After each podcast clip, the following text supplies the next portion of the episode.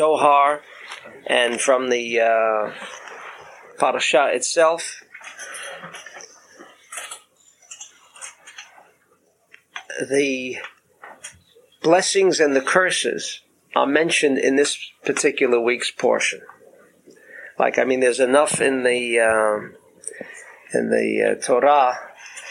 There's enough room to you know to stick in a couple of these uh, curses and uh, blessings elsewhere, but it's all been confined right here into this one parsha. Another strange thing about this particular parsha is that the story, the story that revolves around Rabbi Shimon and his son, right? And so I, I will read you the beginning, the first word of Pashat Ki Tavo in the Zohar Chadash, where it says, Rabbi Shimon Bar Yochai halach lo uvarach lemidbar Lud. Rabbi Shimon, as we all know, was uh, compelled to flee uh, after the decree of the Romans that they had set out to uh, to kill him. There was a decree. Karalahem and a, uh, a miracle occurred. V'yatza lahem charuv echad umayan mayim echad. Suddenly, a um, a uh, carob tree appeared and a mayan, a well of water. In other words, where they were going to hide out, where, and we were there in Pekin. A lovely place, I must say. And uh, that's where Rabbi Shimon and his son Rabbi Lazar uh, came. Achlu me'oto hacharuv v'shatu me'otam hamayim. They ate from this uh, carob tree and from the drank from the water. Ve'eliyahu zal b'kol yom. And while they were there, and I don't know if it's while they were there that Eliyahu, the prophet, came to study with them, or was it the other way around? They went there because they knew that was the place that uh, it was destined for the Zohar to be revealed. V'ish lo yadamehem, and no one knew of them in that place. Now, it's strange that in this particular parsha, the story of how the Zohar unfolded should be mentioned in Parshat Ki Tavo.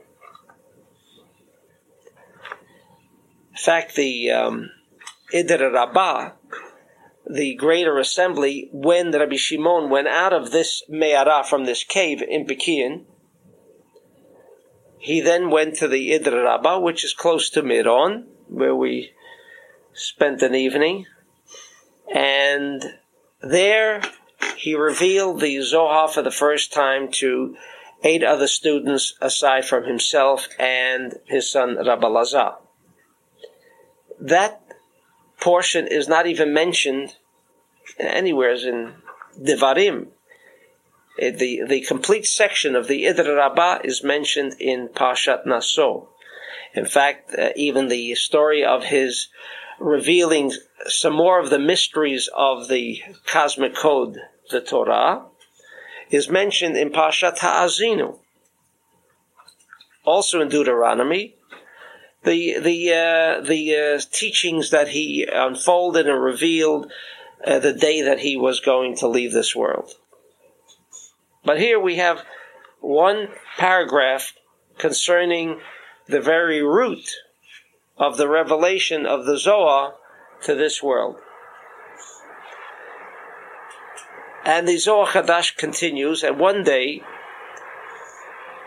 the uh, Chaverim, the group, was asking in the Bet HaMidrash, they said it's, it's written the curses of Shebetorat Kohanim, as in Vayikra, in Leviticus, there is the mention of some of the curses that would befall the Jews. And we know that when it says that which will befall the Jews, we already know not only from what is written in the Zohar, but we know from, from a practical point of view that whatever curse befell the Jew, actually it was only a sign that the entire world would be consumed in those same curses. It was not the Jew and everybody would be spared. And also there is klalot b'mishnah Torah. Uh, Deuteronomy, Devarim is called Mishneh Torah, uh, a repetition of the Torah. And uh, I, we might explain why why is Deuteronomy called Mishneh Torah, a repetition. First of all, why do we need the repetition? In fact, uh, a great number of the precepts are mentioned for the first time in Mishneh Torah, in Deuteronomy, and they are not mentioned at all in uh, in the other four books of of the Torah, and it's called Mishneh Torah, right? It's like a repetition. And in fact, uh, it's been said that Moshe was the one who wrote Mishneh Torah, and the first four books was written by uh, Hashem himself.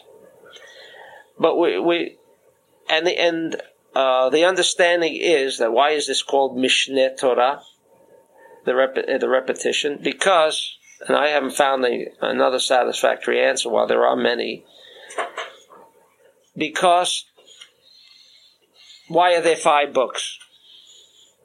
Right? Was it just it worked out that way? You know that there would be five books, but we know there is no such thing as it just happened to be so.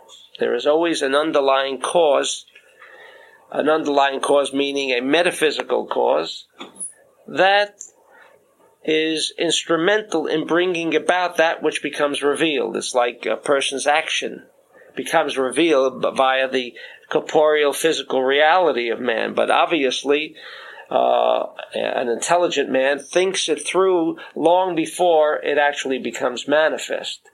So we know that metaphysics always precedes the actual. And so, uh, why are there five books? The answer is because each book relates to the five essential and basic sfirot, the five bottled up energies called Keter, Chachma, Bina, Tiferet, and Malchut. So now we have a clue. If it's Malchut, if it's Malchut, we have our answer in essence if we understand what malchut means. Malchut is the actual receiving of all of that which took place before and becomes revealed now. Because if it's called Mishneh Torah, again the question if it's a if if the literal translation means Mishneh Torah, a repetition of the Torah, then how come we find new precepts in Devarim that are not mentioned at all in the first four books? The answer is that inasmuch as De- Deuteronomy, Devarim, is Malchut, which means the actual revelation, the Olam Hasiyah, the world of action, where things become revealed. In other words, everything that was mentioned previously in the first four books, there were actual and also potential. It is only until the uh, the uh, writing of Moses, when he put down the fifth book of Moses, the fifth book, the Mishneh Torah, that is when the Torah actually began to unfold itself, not before. Not before. So it, here the Zohar, the, the uh, friends were asking this question. There is, there are curses mentioned in Torat Kohanim, that's Leviticus, Vayikra, and they, and there are also those mentioned in Deuteronomy. Why? He says, Heim keneged bayit rishon, in klalot b'mishnah Torah, heim keneged bayit sheni. strange what he's saying. In other words, these curses that were mentioned in Leviticus itself was destined and brought about the destruction of the first temple. The curses mentioned in Pashat Ki Tavo, the, the current week's Pasha, are those curses that would be dealing with the destruction of the second temple and Vahagalot Achrona, and with the final and last exile. What does all this mean? In other words, first they were providing us with an answer. Why do you need the curses mentioned here and mentioned again here? All, all in this Pashat Ki Tavo. They, they don't proceed to give an answer.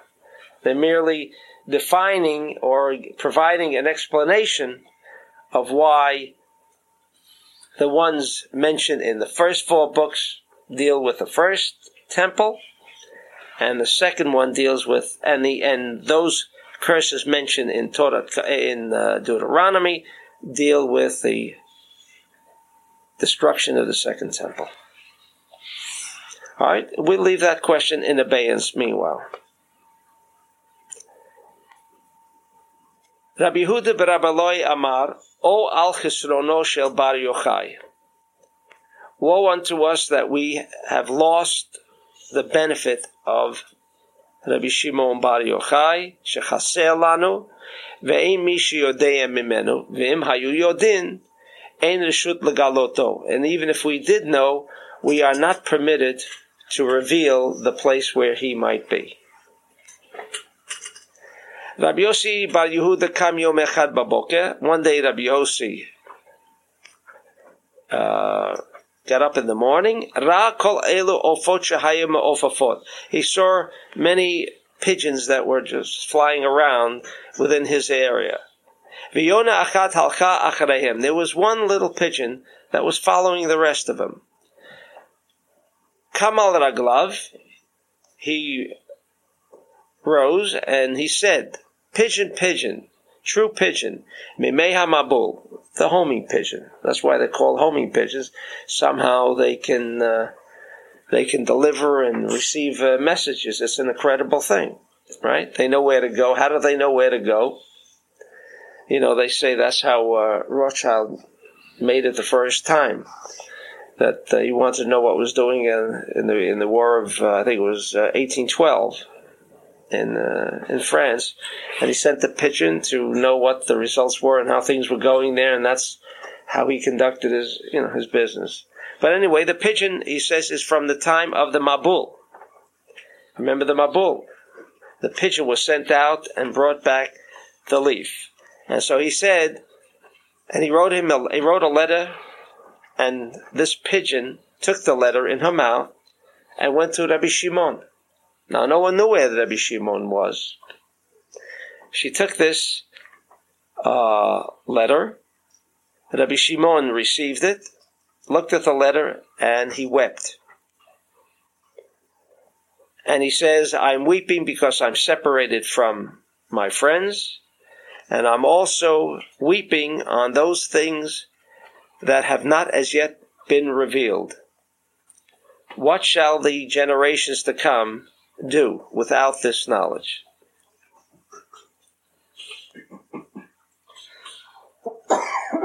While he was pondering over their question, actually it was their question that he had written him, Eliyahu came and he saw that Rabbi Shimon and Rabbi Lazar were crying.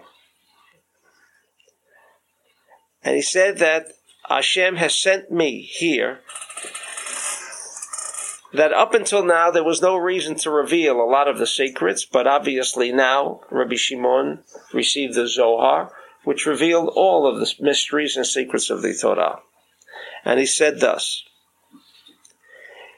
In the, in the first curses that are mentioned, Yesh Lamed Beit Psukim.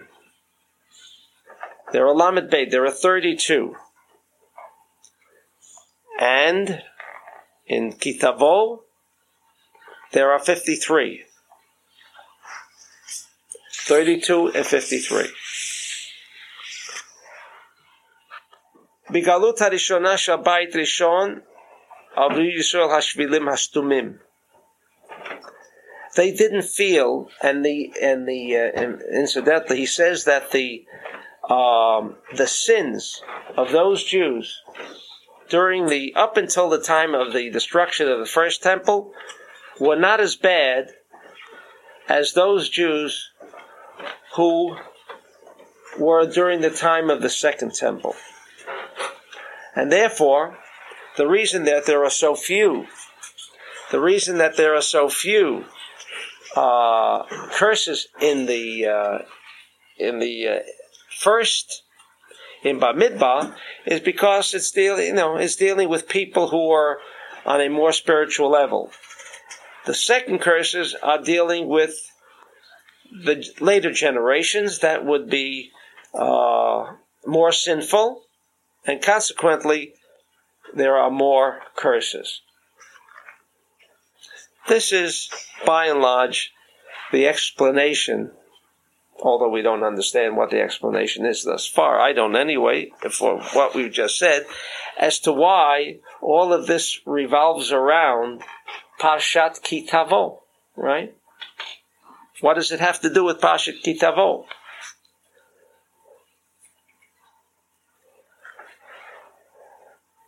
But in the essence, if we look at Parshat Ki Tavo, we've really come to the answers to all of the questions that we have raised. Pashat Ki Tavo deals with the destruction of the temples, and Pashat Ki Tavo essentially deals with the land of Israel. The message that we have from this Pasha, and as I as I mentioned, uh, a, a Zohar in the Kabbalah for the layman, I mentioned the Zohar, that the Zohar raises the question how come all nations of the world, the larger emperor, empires of the world, once they became an empire, seem to have lost what, you know, seem to have lost what to do with their time. And after they became a large empire, they then went after this little country called Israel to capture it.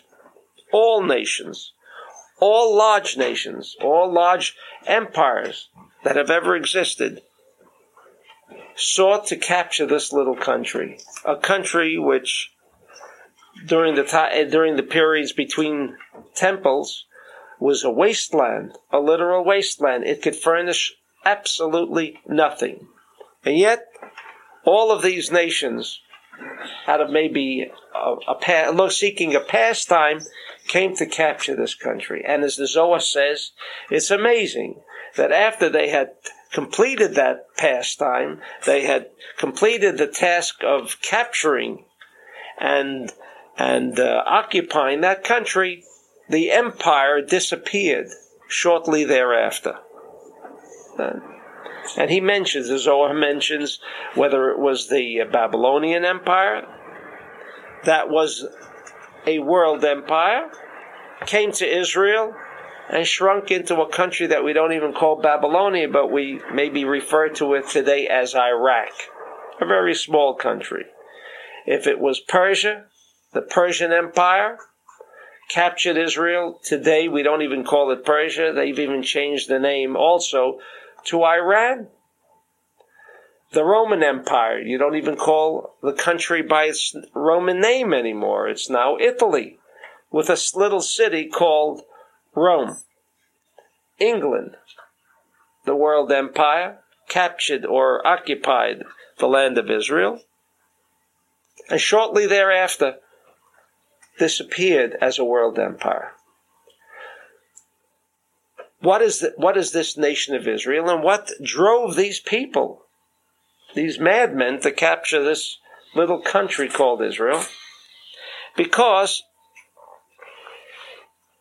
and incidentally, in Pashat Ki Tavo, all of the precepts, or I should say, yes, all of the precepts whether they are uh, whether it's obvious or whether we can we would have to um, delve into uh, and deriving most of the other precepts revolve around this pasha. All of the precepts, which begin with the pashat bikurim, bringing of the first fruits, bringing of the first fruits. Why is that precept, first of all, the first precept? Bringing of the first fruits. And what is this precept? The first fruits. And even what, and I won't go into that now because time would not have permitted me, but if you read what the person uh, bringing these first fruits, the first fruits, in other words, if he had just planted a tree and it took five years, ten years, but whenever that first year of fruits appeared, he couldn't eat it.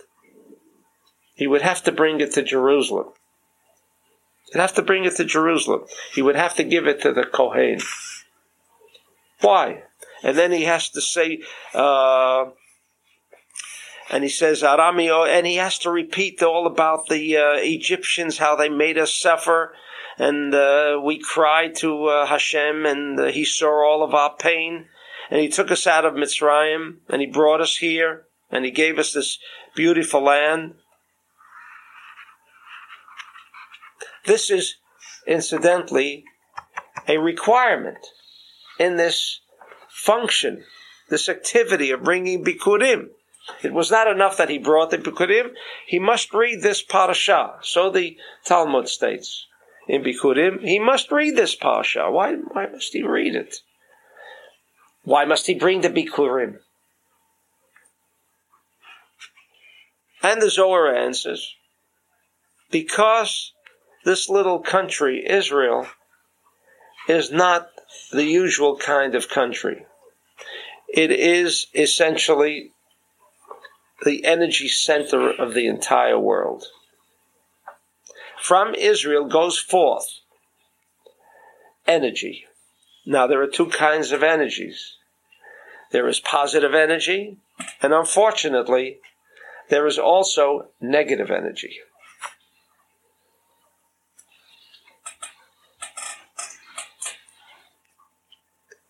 if if you've seen Raiders of the Lost Ark, that was one of the pictures I might say I really enjoyed.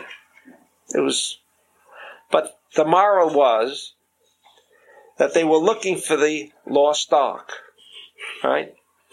For whatever reason, this lost ark, if we consider it to be lost, had a certain power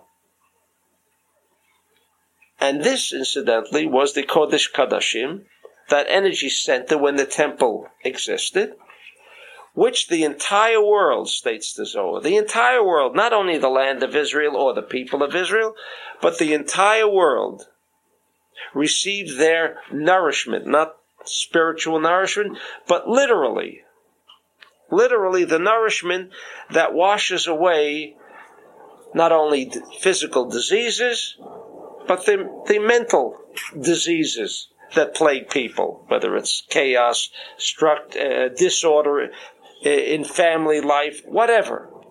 During the time of the temple, with the ark being there, everything was washed away. Well, what happens when the temple disappeared? It was destroyed. Why would nations still seek that place? It did it still furnished the power? And so we must depend on another Zohar that we quoted on Tisha B'Av and mentioned in Vayikra, mentioned in Vayikra, and reveals this startling revelation that the temple was never destroyed. It still exists.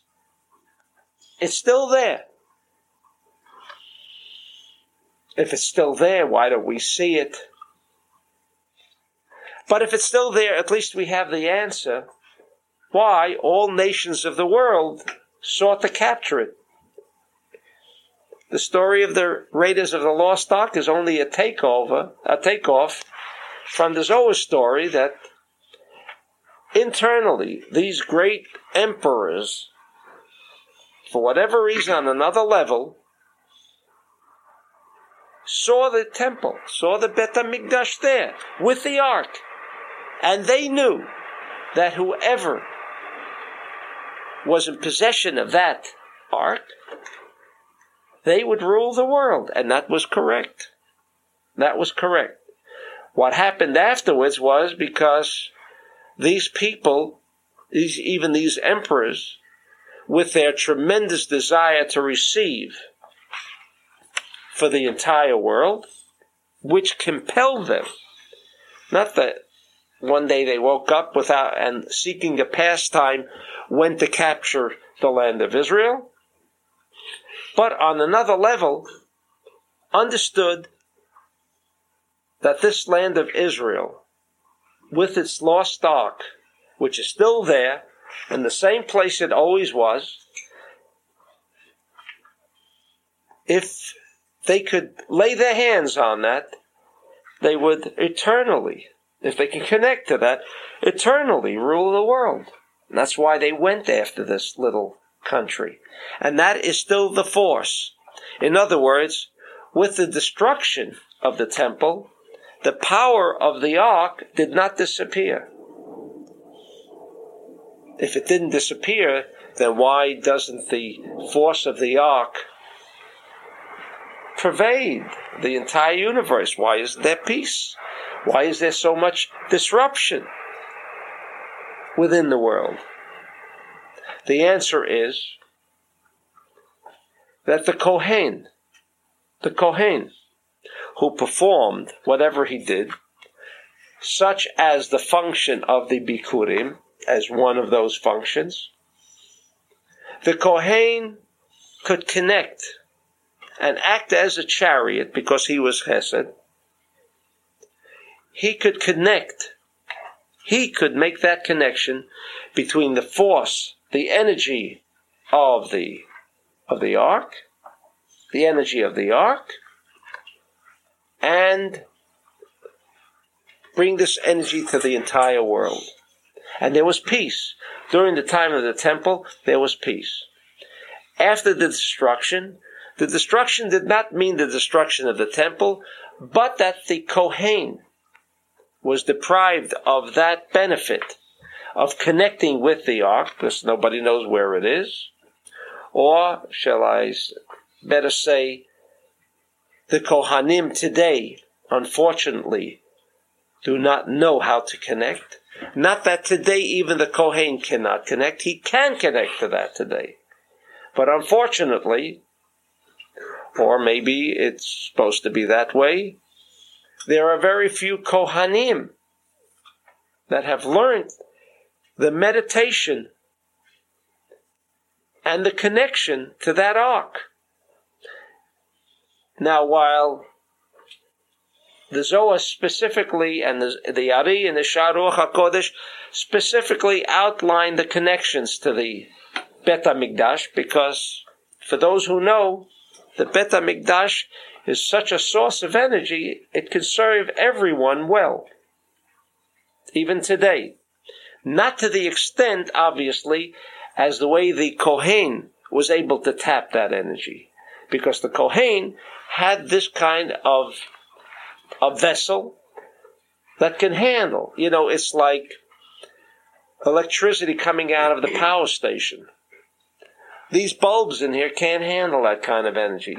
What happens is they transform down the power of the electricity coming out of the hydroelectric plant, and it keeps going down and down and down until such time as where it can be brought into a home. Even then, whether it's 220 or, two, or 110, but the intensity of that kind of energy that comes out of the power plant can't be handled by everyone or everything. The Kohen, the Kohen, meaning the right Kohen, could handle that energy even today, could handle that energy if he knew how to connect. The Bikurim mentioned here. What's so important about the Bikurim was our question. The answer is rather quite simple. What is Bikurim? The first, the first fruits. What's so important about the first fruits? The first fruits, and in fact the same word as Bechor. What's so important about the Bechor? What's so powerful about the Bechor? But the Bechor, as well as the Bikurim, being first meaning it is the Keter. What does first mean? The head. What is Keter? The seed. What is the Kohen? Hesed, the first of the seven Sfirot. What does that mean? It means that he can, he contains all of every manifestation. Everything less than that is a transformation down to Malchut. But the Kohen, being the chariot of Hesed, means that his internal composite is one of all inclusiveness. He could handle that, that kind of energy. Therefore, it was the Kohen that can handle the Bikurim, and therefore the Bikurim must be given to the Kohen, not because we have to support the Kohen, which is the way generally the interpretation of why the Bikurim were brought to the Kohen, because he did not receive a portion of land within the, within the state of Israel. Only the other tribes, the 12 tribes, not the Kohen, and consequently, how would he live if he didn't receive tithes like Bikurim, Truma? But that is not the reason. Because as we learn in Kabbalah, no physical reality will ever explain or is a cause for a metaphysical reality. In other words, if I'm building a house, if I'm building a house, the building of the house made me think to build the house. Is that logic? Obviously not. Nobody thinks that way. First comes thought energy intelligence. Then comes the physical expression, the physical reality. Same thing here. If the Torah tells us that Bikurim belongs to the Kohen, then that's the effect of something else. What's the something else? What is that something else? The something else is because within Bikurim, since it's the firstborn, it's the seed, it contains all. It has captured all of that energy of the ark in Israel, because Bikurim do not have to be brought outside of Israel, as you know. The precept of Bikurim is only in Israel. Only there must you bring Bikurim. Why? Because these trees are tapping directly that kind of energy, and the first fruits of this tree captured it all. The second is already a second generation. It's a transforming downwards. So that also has a certain kind of energy. In fact, until after when? After the third year. Were the farmers or the people permitted to eat from those trees? Why? It's called Arlah. The first three, the first three years, the same reason as the first three years we don't cut the hair of a male child, right? A custom, tradition. What's the tradition? What's that? No, no. And the reason is obvious because the male, the reason we call it a male or zachar is because the male is the carrier of the thought energy intelligence of the DNA. Who carries the DNA? Not the egg. It's the sperm. Therefore, it's the male, it's the male that is so powerful in these first three years. And in fact, you know the fontanelle of a child's head does not become enclosed. It does not. It's the last part that becomes enclosed approximately around the age of three. It's coincidental, of course not. Three. Again, we know three means right, left, and central. It's completion. Now, now go ahead. Like this, it's raw energy. Okay. But in any event, this is the significance of Ki Tavo. Now, here the Zohar, we ask several questions within the Zohar. they asked, what, why are there two sections? Why are there two sections pertaining to the to the curses. One in Pasha Ki Tavo and one in in uh, Leviticus in Vayikra. They answered.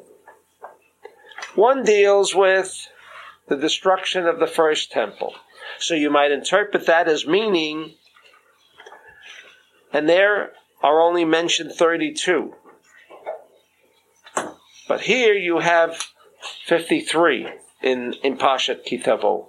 It seems like there are more, more curses that will be directed towards people after the destruction of the second temple.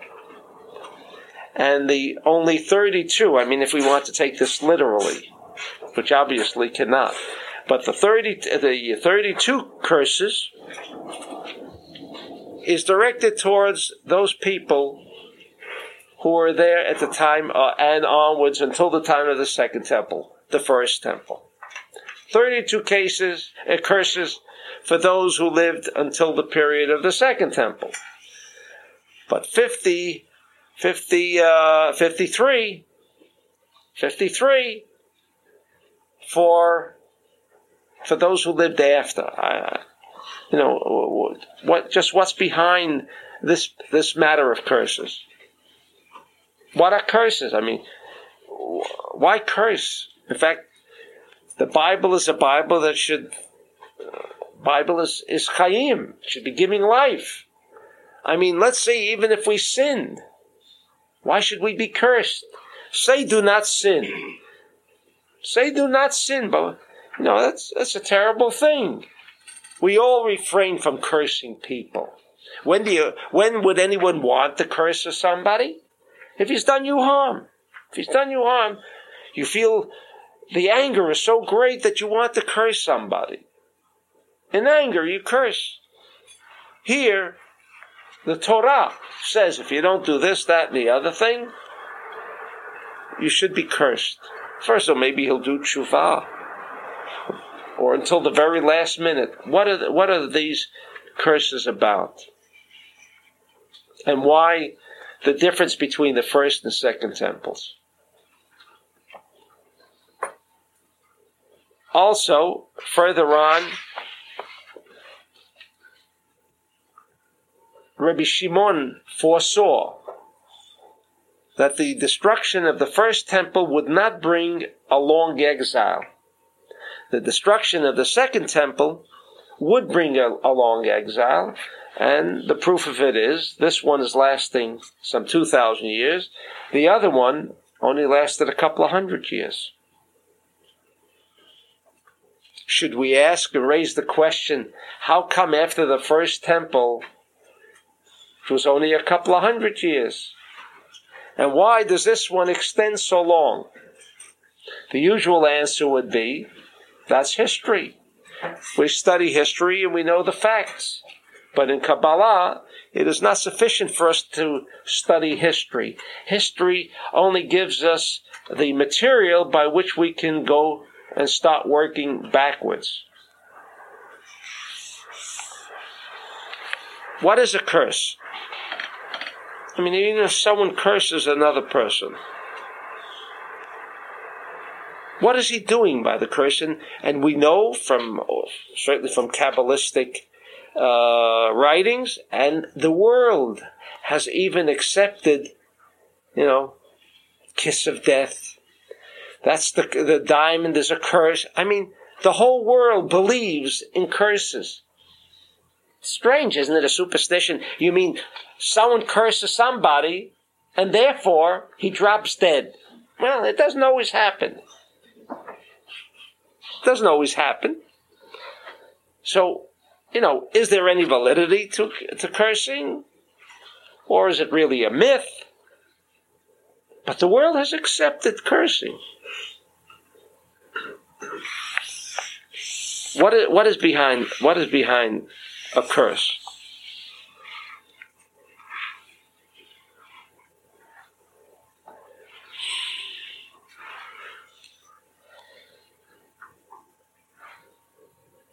the power of a person, the power of a person is obviously known to most of us because everything of a material nature, of a material nature, even trees that grow, animals don't plant trees.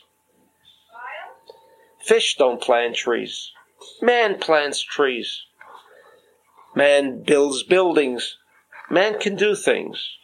Obviously, man has been imbued with a certain kind of energy force that kind of permits him to do things that other kingdoms, like the animal or the vegetable or the inanimate kingdom, cannot do.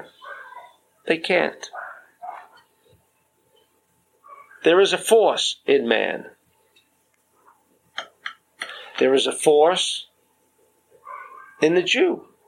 If you say this is the land of Israel, why was this chosen? Why was this land that we call today Israel called the land of Israel? And you've all, I guess, heard the introductory lectures. Because this is such a high energy state, therefore the Israelis are always under that kind of a, you know, pressure. They're arrogant, some say. Why are they so arrogant? I mean, I, I live in Israel since 1971. I never really was arrogant. Does mean everyone has to be arrogant? But what is arrogance? What is arrogance? Arrogance comes, emerges from a person who feels that he has something. He has a certain power, and therefore, when he's arrogant towards people, it means people must step aside. Why should they step aside for me? I'm arrogant, but why? I mean, what's so special? Do I f- believe I'm special? There are so many other people in the world.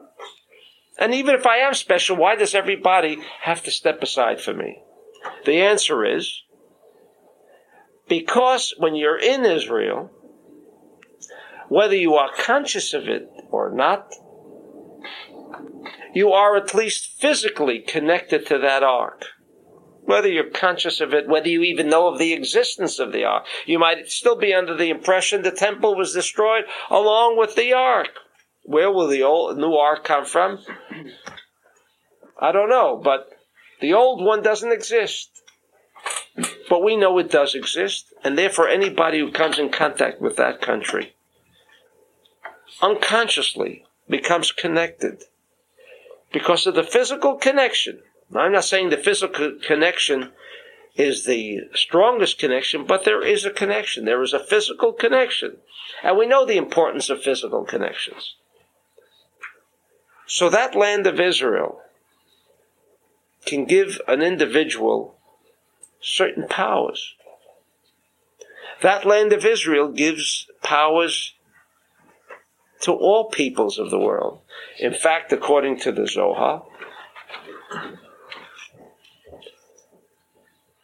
the energy to continue living for 12 more months all comes out of Israel to the whole world. You know, if you've listened to the tapes, you know what Rosh Hashanah is about. It's not a holiday for Jews. It's a holiday actually for all peoples because on that day, all peoples are judged, not only the Jew, but all peoples are judged on whether they will receive a recharge for one more year. We think Rosh Hashanah is just whether we're going to go or not go. No, it's more than that.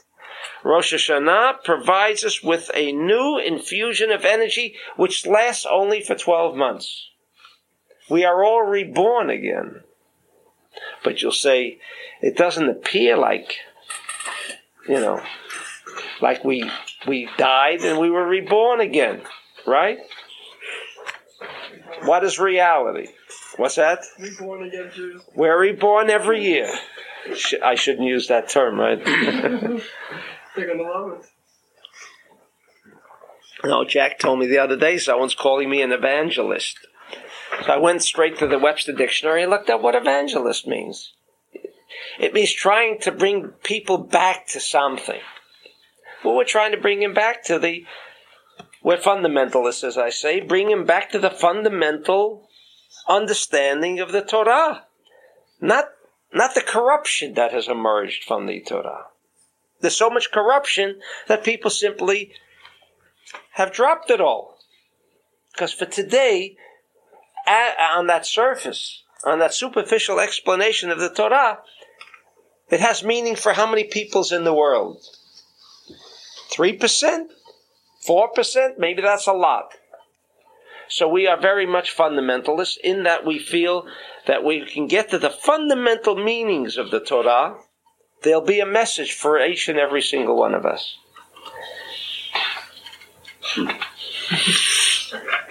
We buy that.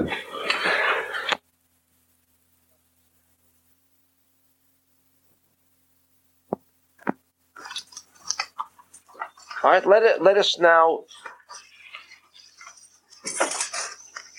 so where we were in the um, on the subject of curses, of curses, and let me before we get into further details what what is actually a curse. The Zohar continues in Zohar Chadash Parshat Ki Tavo, Bigalut Harishona shel Bet Abayit Harishon, Avru Yisrael Hashvilim Hastumim Ha'elu Shebeseta. שאין עוונם גדול. In the time of the first temple, the sins of the Jews at that time were not as blatant, were concealed. And because they were concealed, Nigale avonam nigale haket shalahem. In other words, they knew, the Jews knew when the uh, galut would end after the destruction of the first temple. They knew when it would end. Bigalut achrona shel bayit sheni. Over Yisrael gan pashiot gan meaning the fifty-three the 53 curses or prohibitions.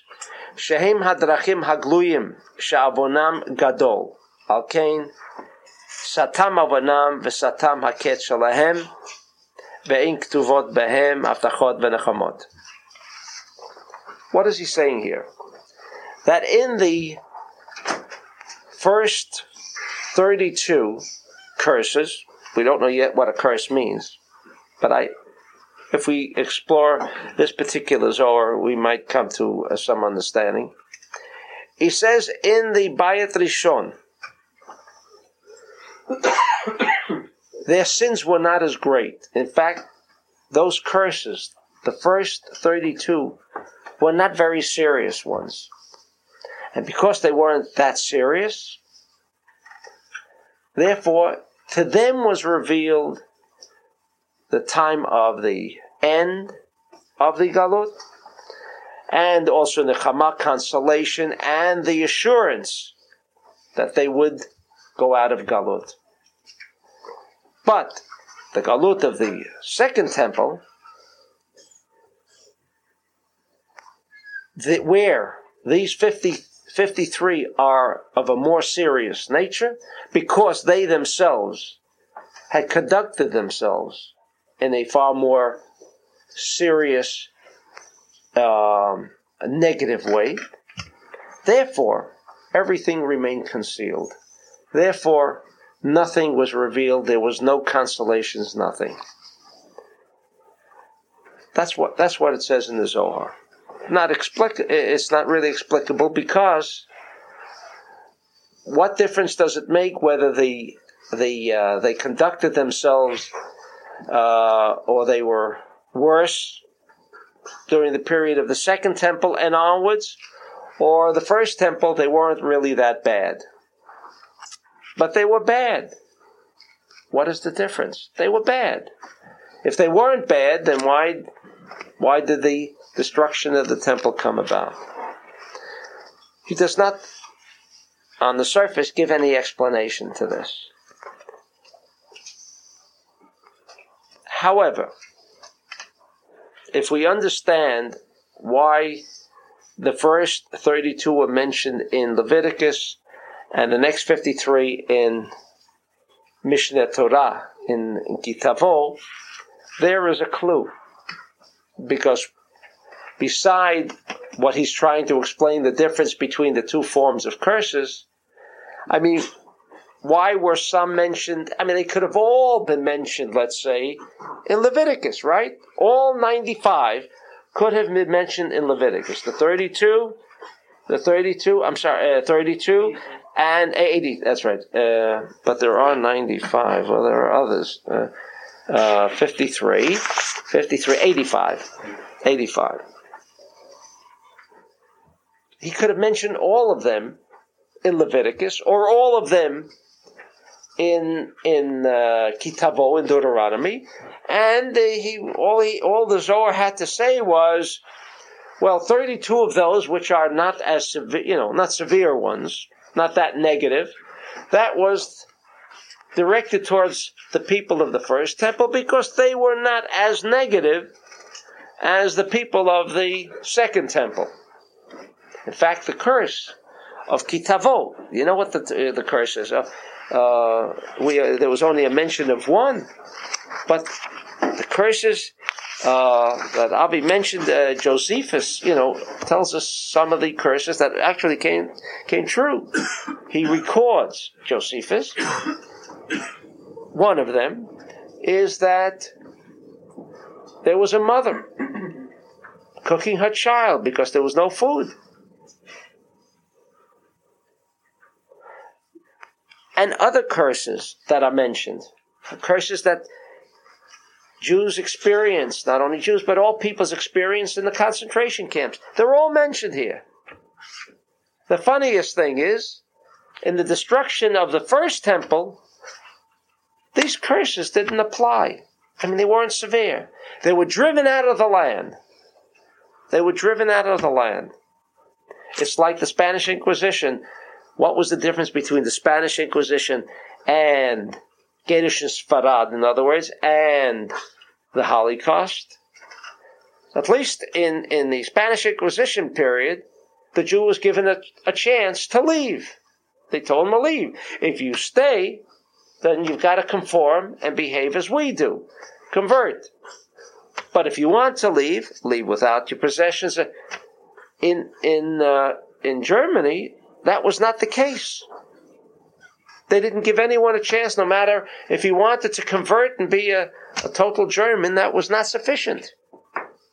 There was no getting out. In the first temple, they were just driven out of the land. As it says if, in the Torah, if the Jew will not behave and conform to the energy factor of this country, if he's not compatible, because what is the internal energy force of Israel? It is a desire to receive for the sake of sharing, therefore, it's a circuit of energy. And if those Jews were not on a metaphysical energy level, reconciling, conforming to the existing energy, they would be driven out. You know, it's like you want to put your finger into a socket, you don't know if it's live. You move away. It's that that's what the first temple was about. They moved away. They moved away. And they came back. The second time, terrible. I mean, I don't want to go into everything that was it says in the it says in the Torah that it came to a point, and he also records it, that they will go down back to Egypt as slaves, and there will be such an abundance of slaves, there will not even be a koneh. There will not even be a master that wishes to purchase you. For nothing. Enough. They had enough. It was a terrible situation. Alright? That is the second temple. When did that happen? When did that happen? During the time of the second temple when it was captured. They, it says it says here in the uh, pasuk in in uh, Ki Tavo that they will uh, right right in the right in the uh, verse. I mean the the balance of the verse. Ve'shivcha Hashem Mitzrayim Baniot. This is in chapter twenty-eight, verse uh, sixty-eight. And Hashem will return you in ships in the way that I said never go back to your. If you recall, when they uh, during the time of the Exodus, the law told the Jews never return, never see the face of Egypt again. אשר אמרתי לך לא תוסיף עוד לראותה, והתמכרתם שם לאויביך ולעבדים ולשפחות ואין קונה. This was what happened after the destruction of the second temple. It is not by coincidence. Again, the Jew went to the right of Israel, went to Iraq, and when he went to the left, it was a disaster. In fact, to the extent that when Ezra decided to go back to Israel, not all the Jews went back. In fact, that's why it didn't end. Now, based on the reincarnation theory, we can understand it. They couldn't all draw the energy. All the Jews were not there that could have done the job. They didn't want to return. It must have been great in Iraq. Not only that, not only that, but the Persian Empire, which was also during that period, right? Jews had it good. Very good. Only it was so good that this fellow came, this fellow Haman came on the scene and he was done away with so quickly too. A plague of Haman, and within a year it was all over with. They were again back in control. Things were good after the first temple. They went to the right. They went to Iraq. It was just why why did you ever ask yourself why was the galut destined this way? Going to the left after the second temple, going to the right after the first temple. These are questions that we must raise because when you raise these questions, you're going to find all your answers. The more questions we raise, while it might seem to appear more difficult, but you have more of the answers because we know the rule of cause and effect. What came first, the question or the answer? The question comes when you ask a question, then you seek an answer. If you ask no questions, you don't look for answers. There's no nothing that compels you to look for the answer. Going, going to the right, to the east, Yes. Facing north, Yes. to the right. No, no. In Israel, they went to the right of Israel. They went to the east of Israel. If you face north. If you face south. It's facing south. It's the opposite. Well, if you face, they didn't go. Even if you face south, in fact, that has to do with, uh, you know, what we discussed in the Talmud Eser Sefirot. Where where are you sitting? Were you were you in Sfat? Then they moved to the to the left, but they did move to the east. No matter where you are, if you are even in Safed, north of, of Jerusalem, when you face Jerusalem and the east, you still say the east is on my left. Is that correct? The direction does not change. Direction does not change. You might say it's on my left. So rather than use the words right and left, David, I'll use the words east and west. Okay? Since north is Din and south is uh, Hesed. Right. So we'll, you know, so you say right is east and left is west. Right. That's correct. But there is a reason why why you know, like why was I I was looking at Israel facing facing north. That's correct. But it still would be east. No matter which from which uh, side or perspective you're viewing the country, Iraq is east of Israel, and Egypt and Rome is, are is west of Israel. Right? Egypt considered it might maybe you might say southwest, but it's west. Right? No matter how you twist it. It's called that, you know. Is it almost like you're not going to look at Israel from the water? You're going to look at it from the land. I'm not sure. Okay, what did you want to say, uh, Chachi, east with that? centrality, they went to the centrality, west to the desire to receive from Tzech Elom. Okay. The Zohar, the Zohar in Pashat Bishalach, and that, that's actually your answer.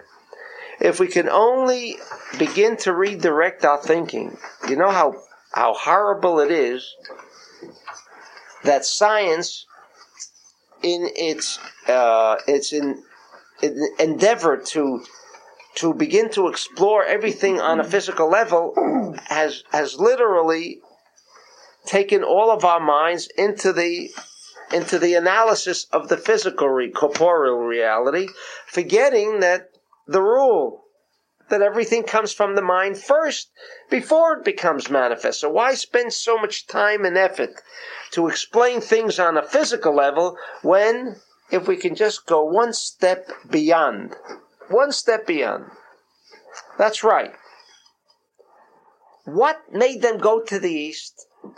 The Zohar tells you they were they were not conducting themselves that negatively. They were not like the people during the time of the Second Temple. We do not read in the Talmud, in Tractate Gittin, of a Kamsa Bar Kamsa during the First Temple. Also, Josephus relates a story that when the Romans entered Jerusalem, there were two Jews still quarreling. I mean, what else do Jews do but find a quarrel with his neighbor? And the Roman was appeared with his sword. And they saw the Roman come and paid no attention to him, but continued to argue with each other until he literally took their heads off with his sword. They were so, they're still arguing, right? They're still arguing. Can you imagine the extent of what that land of Israel can do to a person? Especially if you're Jewish and you've got this desire to receive of such an intense characteristic, therefore, you're matim. You see, you can reconcile yourself with that country. But there is a, a, tremendous disadvantage because the internal energy force of that country is one of a circuit energy. It is the greatest energy force of a desire to receive. That's in Israel. But that inbuilt energy force of Jerusalem is a desire to receive for the sake of sharing. And if you cannot acclimate yourself to that kind of energy force, you got to get out. So what was Kamsa Bar Kamsa? You all we, we discussed that on on, on Tisha B'Av. He, Bar Kamsa brought about, according to the Talmud, the destruction because he couldn't be tolerated by another Jew. Couldn't be tolerated. Therefore, they went to the west. What is the west? For the same reason that when I visit the Western Wall, or whenever the the center has a tiyul or a trip to the Western Wall, we do not we do not we cry maybe for the same reason as others cry, but maybe for another ulterior reason. We cry because we see the destruction. We see this, the hatred of one Jew to another. And therefore, states the Zohar, why was the Western Wall the remaining wall? Because in the West, the sun sets. The end of light, the beginning of darkness, is in the West. The East is the beginning of light, the end of darkness. You see both. In the West, you see both too, but you see the opposite. The opposite view. The end of light and the beginning of darkness. That's the Western Wall. It's a sign of the hatred. It's a sign of no light that existed in that period. That's what the Zohar is saying. Therefore, the more severe curses, which we'll now we can begin to understand what a curse is, was directed towards the people of the second temple.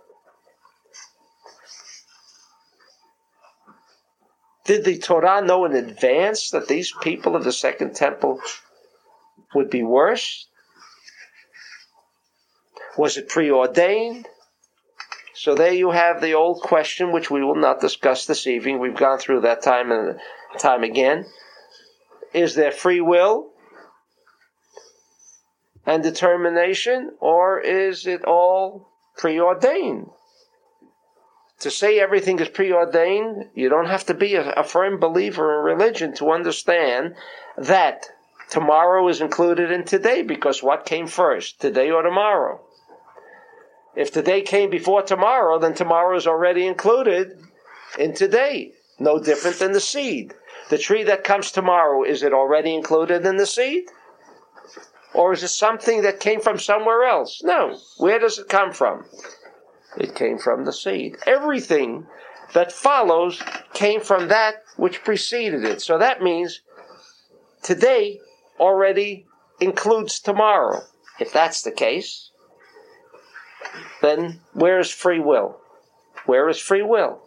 The answer is that hypothesis is correct. Whatever is first already includes that which is second. However, states the Zohar, there are so many universes. When we say universe, meaning uh, in Pasha Toldot, each individual is a separate universe by himself. Now, everyone can always assume another universe. Whatever universe you choose has already been preordained and predestined. That is correct. But we do have the free choice and, and free will and determinism to choose which universe I want. There we have free will. That's what the scientists cannot reconcile with. How could you have quantum, which says everything is related? So if you if if that Chinese fellow in in, in Peking is eating rice, I am affected right? I'm affected because he's eating rice in Peking. I'm affected. I could be affected. And at the same time, I have free choice. How can I have free choice if there are so many external factors that determine what I'm going to do? The answer is that fellow in China, in Peking, who's eating rice that can affect me already is preordained as well because that is the cassette that includes someone eating rice in China. But I have the free will to choose which cassette. I have the free will to choose will I be part of the 32 curses? Will I be part of that mentality, that energy intelligence? Or will I be part of the real negative, the Western mentality? Shall we say Western mentality? Europe, which is considered a northern country, which is Din, seems to have had more wars than any other continent that I know of, other than Jerusalem. Other than Jerusalem. There is no continent in the world that has seen so much bloodshed as Europe. Of all the nations in the world, there is always bloodshed going on, one way or another in that northern continent called Europe. Because, according to the Zohar, it's located in the north. North is Din. It's a cosmic influence. I read an article that you might think scientists are becoming crazy, but they say that we should treat violence as a disease because violence, after extensive studies, seems to develop like a contagious disease. It spreads. When you spot it one place, you'll spot it in many other places. That what's a disease? What's a contagious disease? It spreads. They notice that in violence as well. Where did the violence come? How did disease come? A cosmic event takes place and engulfs everybody. It's like we we said about the criminals either we say all criminal, most, crim, uh, most criminal acts are performed between the hours of five and seven in the afternoon. Does that mean there was a convention of criminals and they all decided the most fertile hour for, for performing crimes was between the uh, hours of five and seven in the afternoon? That, that's pretty ridiculous. I didn't hear of such a, a conference or convention anyway.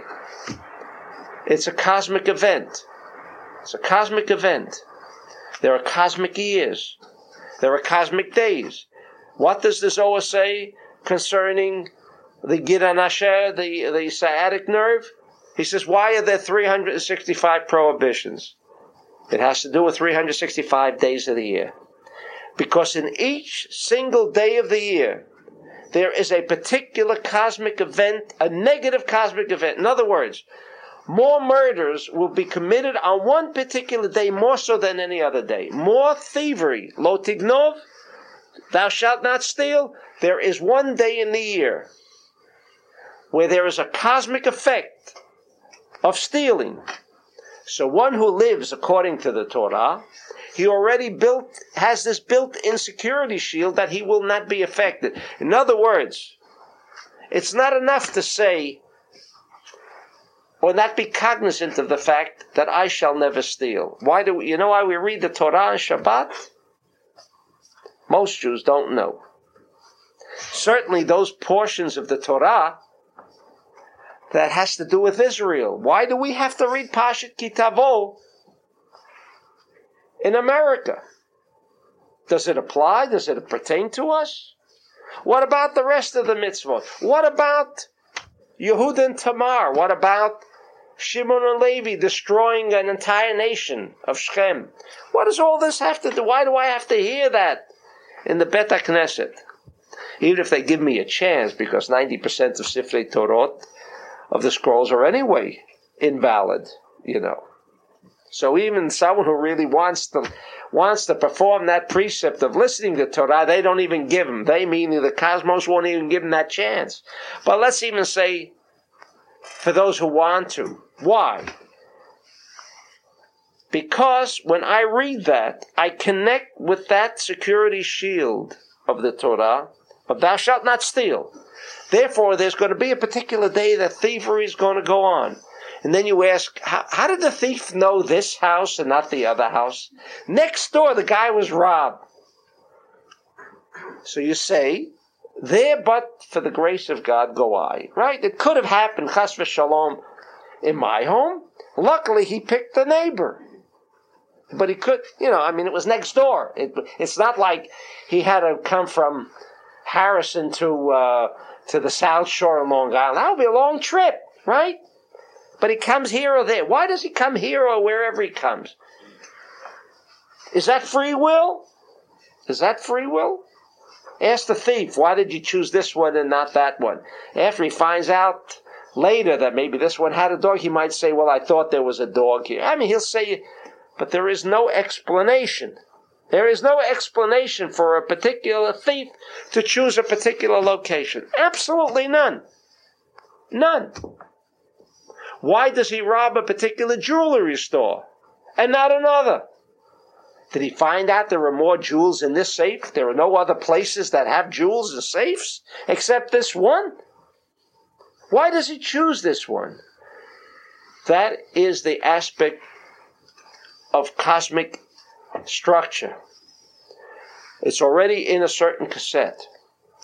And people who conform to the negative aspects are part of a cassette. They are they live in a total robotic consciousness. A total robotic consciousness. And they think, boy, they're planning and they're doing, you know, it's like the manager in a bank, the loan manager, he's signing papers day in and day out and giving loans of millions and hundreds of millions of dollars. But you know what he's doing every day? He's signing a piece of paper. He's doing the same thing for 70 years, signing a piece of paper, but it looks like there's a great amount of activity. No activity. It's the same thing for most people who live in a consciousness. So the Torah understands this, these cosmic events, understands that Pasha Ki Tavo, when we will be listening to the this weekly portion, we will be connecting to the ark. We can connect to the ark, one of the channels. One of the channels. I don't say there aren't others, but one of those channels will be this Pasha. What do you mean the Pasha? Because the Pasha deals with Israel and all of its energy. It is the most concentrated. It is the most concentrated portion of the Torah relating to Israel. No other Pasha deals with Israel as much as Pasha Ki Tavo, and there it throws in all the curses, the bad ones. Naturally, where does the curse of the world come from? Let's admit it. Only from one place Israel. But we might also add Where will all the blessings of the world come from? Israel. Because everything must have a side negative to itself and a side positive. This aspect of curses, the kalel, the kalel, we see it many places. We see it many places in the in the Torah. Uh, the blessing of uh, Abraham. He says, "Whoever shall, whoever shall bless you, will be blessed. Whoever shall curse you, will be cursed." What is this aspect of cursing? Lekalel. There are many words. There are a word of aor, aor, also. But in any event,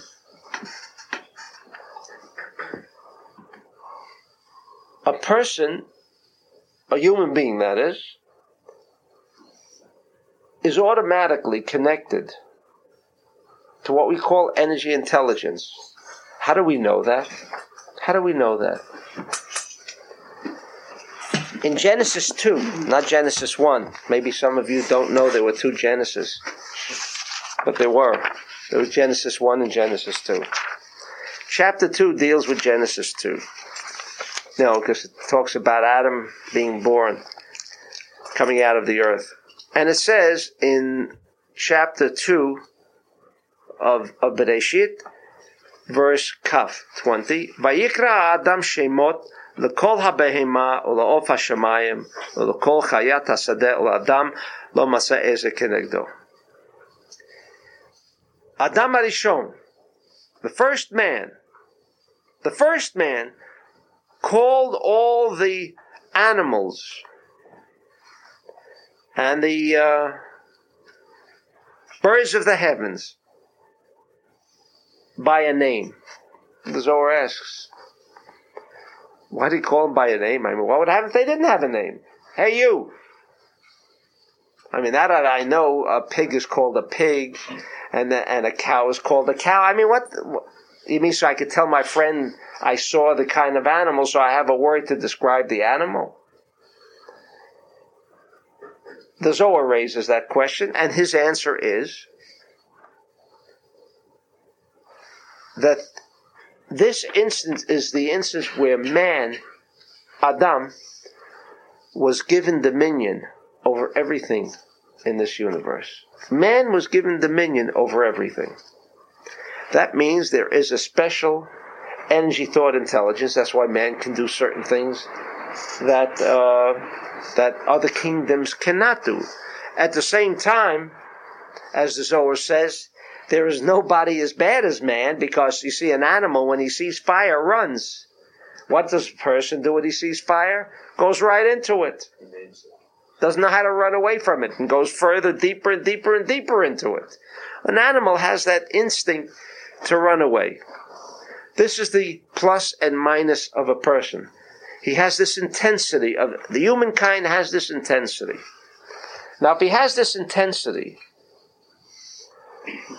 a curse with the word that is used.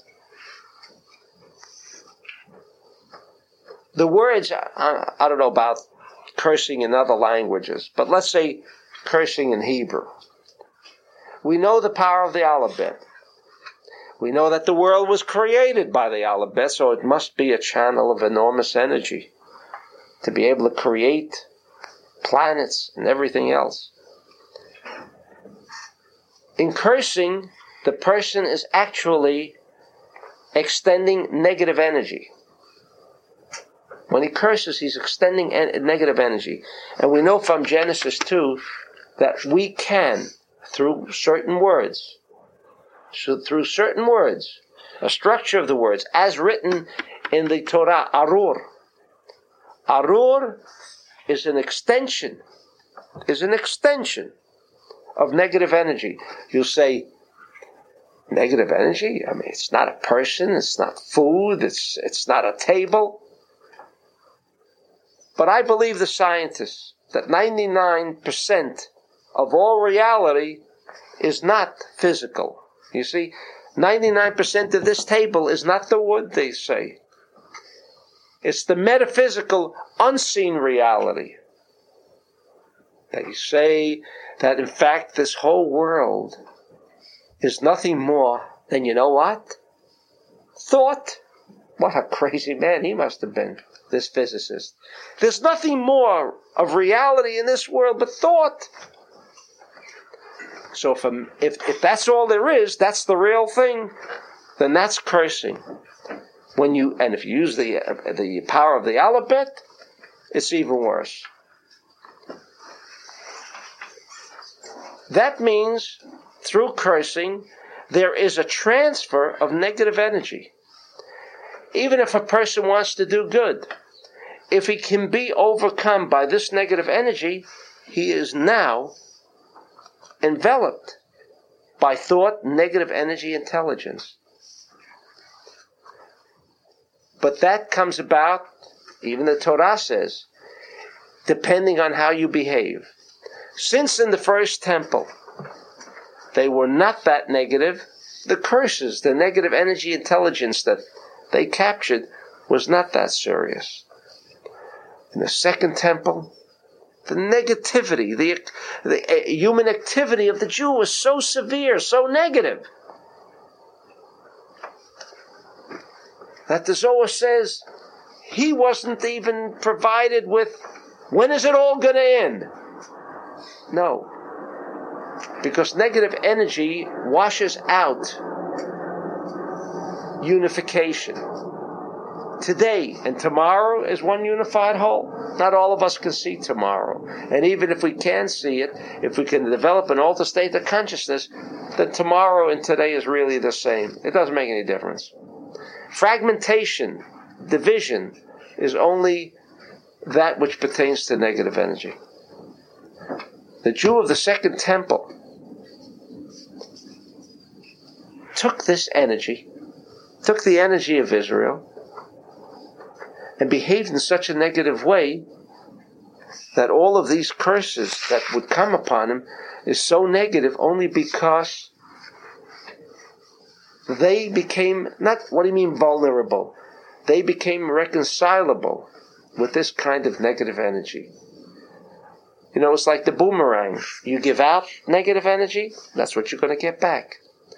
All of these curses was only their own negative energy. Hashem, the Lord, was not discussing punishment. Conventional Judaism, or even those other fundamentalists, the non-Jew fundamentalists, he's no different than, than the Orthodox Jew. He reads the Bible the same way. God's going to curse you. How can God curse you? Do we believe that God is, is intrinsically positive or negative? If he's intrinsically positive, how can he curse? Where does that negative energy, if that's what cursing is about, where does it come from? Where does it come to him? If he, in effect, is only positive. The answer is Adam Rishon. You see, he controls everything. If he is the source of negative energy, the desire to receive for oneself alone, as was the case in the destruction of the second temple. That energy comes back to haunt him. He is the cause, and nobody else, of all of these curses. And now we understand why there are more curses in Deuteronomy, and they have to explain it to us. Because it's in Malchut. Remember we asked, why couldn't all the curses be mentioned in Leviticus? Or all the curses be mentioned in Mishneh Torah Malchut? I mean, why do you have to separate them? There is so much beauty. I mean, in this one Zohar, he's telling you why. Because Malchut deals with the desire to receive. That desire to receive can be a heavenly blessing if it's a desire to receive for the sake of sharing. But if that desire to receive is one of oneself, Malchut, in its worst performance, that's what you're going to get. The Jew of the first temple, he was involved as Zeir Anpin, the lesser desire to receive. Therefore, it was obvious that the curses or the negative energy, curses do not come from the Lord. They do not come from Hashem. They come from us.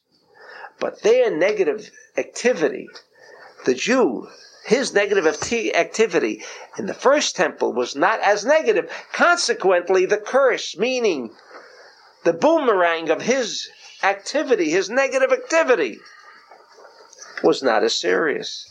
It was not as disastrous.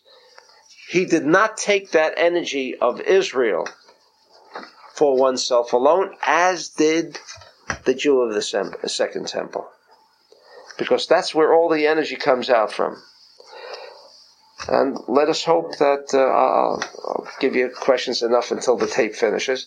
Uh, that we shall be zocha to connect, no matter where we are, to connect with that ark, the source of all energy of the world, the thing that can only give you strength. Because there is no, you know, if we can only put our maybe hand into that electric power station, get some energy, but even that we can't even do. So, where do you get energy from? And that's the only thing you hear people complain about is I'm drained, I've got no strength, I can't carry on. Like a battery came to its end, right? Can't carry on. It's all energy. Nothing more than that. And this this week's parsha is powerful for it.